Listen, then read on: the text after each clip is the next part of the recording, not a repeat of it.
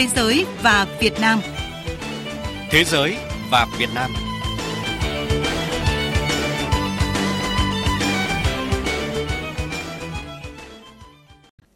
Kính chào quý vị và các bạn. Chương trình Thế giới và Việt Nam hôm nay có những nội dung chính sau.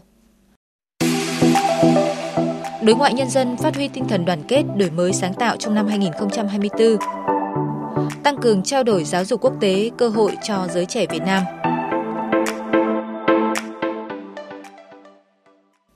Thưa quý vị, thưa các bạn, với phương châm chủ động, linh hoạt, sáng tạo hiệu quả, Liên hiệp các tổ chức hữu nghị Việt Nam đã tổ chức nhiều hoạt động đối ngoại nhân dân phong phú và thiết thực. Trong bối cảnh tình hình thế giới nhiều biến động khó lường, trong nước có nhiều khó khăn, thách thức, ảnh hưởng lớn đến đối ngoại nhân dân, Liên hiệp các tổ chức hữu nghị Việt Nam đã đưa ra chủ đề công tác năm 2024 là đoàn kết, đổi mới, sáng tạo, hoàn thành xuất sắc nhiệm vụ, lập thành tích chào mừng Đại hội đại biểu toàn quốc lần thứ 12 của Liên hiệp các tổ chức hữu nghị Việt Nam. Nhân dịp này, phóng viên Đài Tiếng Nói Việt Nam đã phỏng vấn ông Phan Anh Sơn, Chủ tịch Liên hiệp các tổ chức hữu nghị Việt Nam, về những định hướng phát triển của công tác đối ngoại nhân dân trong năm 2024 và những thay đổi của công tác này trong bối cảnh Việt Nam đã nâng cấp quan hệ với nhiều đối tác quan trọng. Xin chào ông Phan Anh Sơn, Chủ tịch Liên hiệp các tổ chức hữu nghị Việt Nam. Trước hết, xin ông chia sẻ những cái phương hướng tổng thể của đối ngoại nhân dân trong năm 2024, phát huy những thành tựu đã đạt được, đồng thời vượt qua những thách thức khó khăn ạ. Trước cái bối cảnh tình hình thế giới và khu vực cũng như là vị thế mới của Việt Nam trên trường quốc tế, trong năm 2024 thì chúng tôi xác định một số những nội dung trọng tâm đối với hệ thống của Liên hiệp các tổ chức hữu nghị Việt Nam như sau. Thứ nhất, chúng tôi tiếp tục đổi mới cái tư duy, hình thức, phương thức, cách tiếp cận trong việc triển khai các hoạt động đối ngoại trên kênh nhân dân. Thì các hoạt động đối ngoại nhân dân khi triển khai không chỉ mang tính chất hình thức lễ lạt tôi phải làm sao góp phần cùng với các trụ cột đối ngoại là đối ngoại đảng ngoại giao nhà nước là làm sâu sắc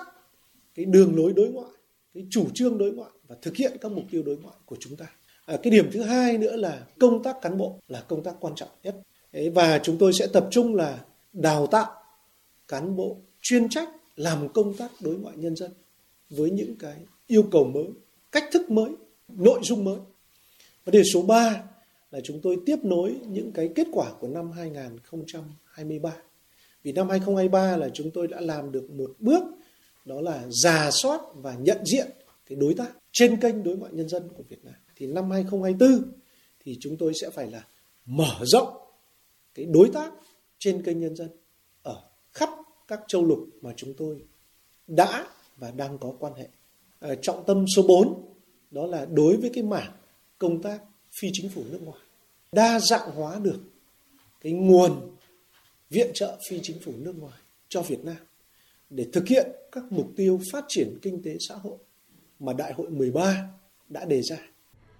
Năm vừa rồi cũng là năm mà Việt Nam nâng cấp quan hệ với nhiều đối tác quan trọng. À, vậy xin ông Phan Anh Sơn cho biết là công tác đối ngoại nhân dân thời gian tới có những thay đổi như thế nào để ờ, phát huy được hiệu quả hơn ạ? À, trong năm 2023 thì chúng ta có thể nhìn thấy rằng là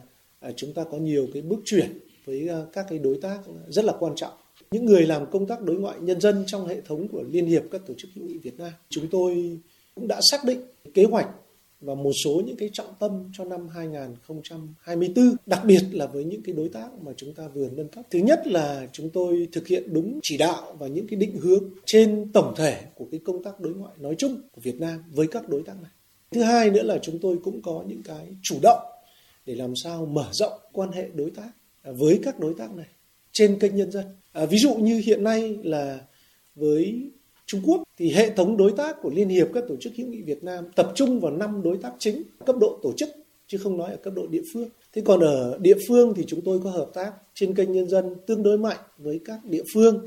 như là Chiết Giang, Giang Tô, Sơn Đông, Bắc Kinh, Thượng Hải, Phúc Kiến, Tứ Xuyên. Thế nhưng mục tiêu của chúng tôi là à, để triển khai cái gọi là thỏa thuận cấp cao và những cái nhận thức chung của lãnh đạo hai nước Việt Nam và Trung Quốc, đặc biệt là trên kênh nhân dân. À, song song với cái việc đó thì chúng tôi sẽ tổ chức một số những cái hoạt động cùng với phía đối tác Trung Quốc để tiếp tục mở rộng cái đối tác của phía Trung Quốc với phía Việt Nam. Nhưng đồng thời cũng phải là đưa nhiều đối tác và các tổ chức của phía Việt Nam để hợp tác với các đối tác của Trung Quốc. Xin trân trọng cảm ơn ông Phan Anh Sơn. Thưa quý vị, thưa các bạn, với những hoạt động đối ngoại nhân dân thiết thực, Liên hiệp các tổ chức hữu nghị Việt Nam được kỳ vọng góp phần tích cực phát triển kinh tế xã hội, vận động đấu tranh bảo vệ lợi ích quốc gia dân tộc, giới thiệu đến bạn bè quốc tế về đất nước con người Việt Nam, đường lối chính sách của Đảng và Nhà nước, phát huy vai trò cầu nối, đoàn kết người Việt Nam ở nước ngoài.